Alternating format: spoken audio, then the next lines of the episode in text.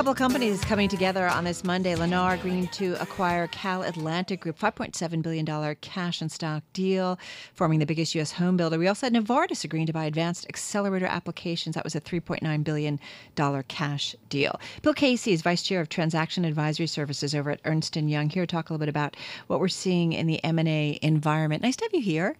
Thank you, Carol. Based in uh, Miami. Correct. In our New York studio. Uh, when you look at the M&A environment, we do see a fair amount of deal flow. And I feel like it's not always exciting, but it's some substantial deals.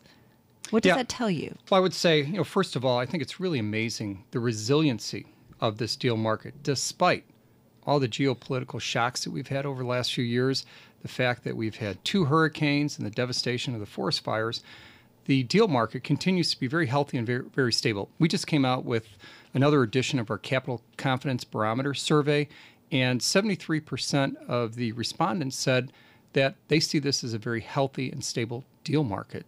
And that combined with the fact that we just came off of two quarters of 3% GDP growth, mm-hmm. this is a good market to do deals. What's the biggest factor? Is it just the economic outlook? And it's not just here in the United States, we're seeing it globally. You know, I think the there's a couple of factors. I'd say, you know, first and foremost, it's just the disruption that's happening across all sectors. The disruption of digital.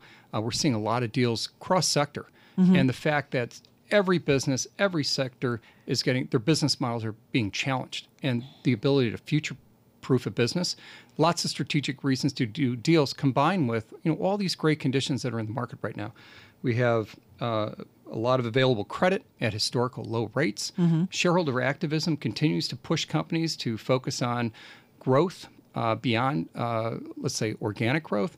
And uh, you know the fact that the convergency of technology across sectors is really driving the M&A market continues to do so across all kinds of sectors. Across all sectors, and I would say, look, I'll, I'll pick out, you know, one in particular where, where we see uh, growth both in terms of number of deals as well as values. Consumer products. Mm-hmm. Um, you, you, look at uh, in particular of, of, all the sectors, the one that's probably being the most feeling the most disruption is consumer project products, and the impact of digital and the fact that companies are trying to align themselves strategically with the changing preferences of millennials and getting that right. And so you'll see a lot of deals there, both you know large cap deals and a lot of very tactical, strategical deals. Bill, I'm curious when you talk about that consumer product space or retail space, how do people view Amazon, friend or foe?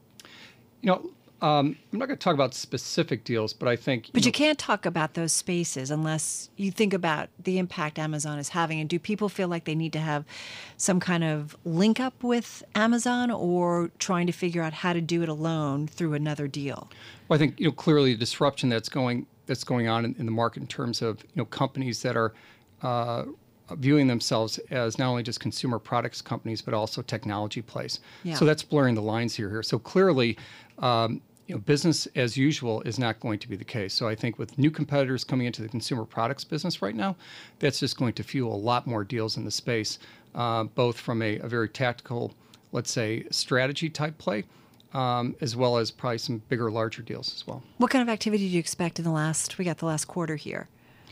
I would say, um, you know, I think we're probably going to see uh, probably an uptick, probably in the uh, in probably the smaller deals um, particularly as it relates to private equity. Private equity right now is very, very uh, focused both in the technology space, mm-hmm. and we've seen this this significant amount of deals primarily focused on software. I think the next generation is going to be more around artificial intelligence, machine learning, Internet of Things. So I think you'll see a lot of PE. I mean, PE is at historic historic levels of dry powder. Um, PE is also pretty focused on consumer products. But having said that, um, we've seen in our our survey that companies with revenues over 5 billion also see an uptick in deals. 74% of them said that they expect to execute a deal in the next 12 months. What does the political climate mean for deals going forward. Uh, you know, it's interesting today because there's concerns that um, in terms of tax reform or tax changes, that maybe the corporate tax relief will be uh, brought in over a period of time. We've seen the small cap space, which had run up on expectations of it happening maybe sooner rather than later, if indeed it goes through, they were selling off. So, how does the whole political landscape yeah, play into say, all of this? Yep. Uh, just put some context on this. First and foremost, companies do deals for strategic reasons. That's number one.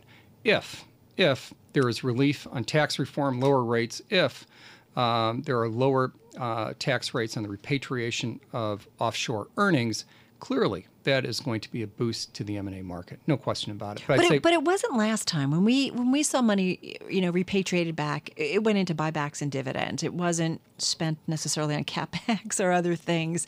Why do you think it would be different this time around? You know, it's interesting. Uh, We've in the discussions that that we have with our clients on the larger cap companies, um, what you'll see is that it's actually quite the opposite this time. They're looking at that money to reinvest into their portfolios and grow the business. I mean, clearly there's going to be some portion of that that will be for dividends and buybacks, but in the clients that we've talked to, uh, that the larger cap companies that have a significant amount of cash offshore, you know, they're really looking to this to invest in their business and to further fuel uh, inorganic growth. Would this be doing with U.S. companies buying other U.S. companies? And I bring that up because I just had a discussion with someone, uh, a couple of people who were talking about kind of what's the the global environment, manufacturing environment, innovative. Uh, environment outlook going forward. And a lot of these companies, US based, talked about bringing stuff back home because they say already policies have changed and they're paying tariff, tariffs, you know, in terms of goods coming in. So I'm just curious if that has changed kind of the M&A thinking that rather doing cross border deals, they want to do more deals in their domestic home. Yeah, so I'd say in terms of what we've seen in this survey, the U.S. for U.S. Uh, buyers, the U.S. is still the number one destination. Canada's number two, and interestingly, China. China's back on the scene uh, in terms of being a top destination. And you know, again, it's I'd say it's a couple of factors there. Primarily, the maturation of the corporate culture within China and just the sheer size of that economy. And likewise, the Chinese companies are doing internal deals as well. So, uh, you know, we've seen an uptick in the level of interest to invest in China. Um, but cross border as well as China investing in China. Correct. Um, what's the one risk to kind of the M&A environment right Well, I think- Especially since I feel like everybody just brushes everything off. It's a, it's kind of astounding. You know, I think it, it focuses on two things. You know, I talked about before. The number one reason companies do deals is for strategic reasons. So getting that right, making sure that you know you've really challenged the thesis in terms of, you know, is there is are you future proofing your company? Have you thought through the strategic side? That's what our clients are asking us about. And then I, secondarily, it's really the integration risk. And integration has gotten dimensionally more complicated for two reasons. One is uh, these deals tend to be cross-border. Right. Two, um, you've got companies that are crossing sectors, so now you have to understand another sector.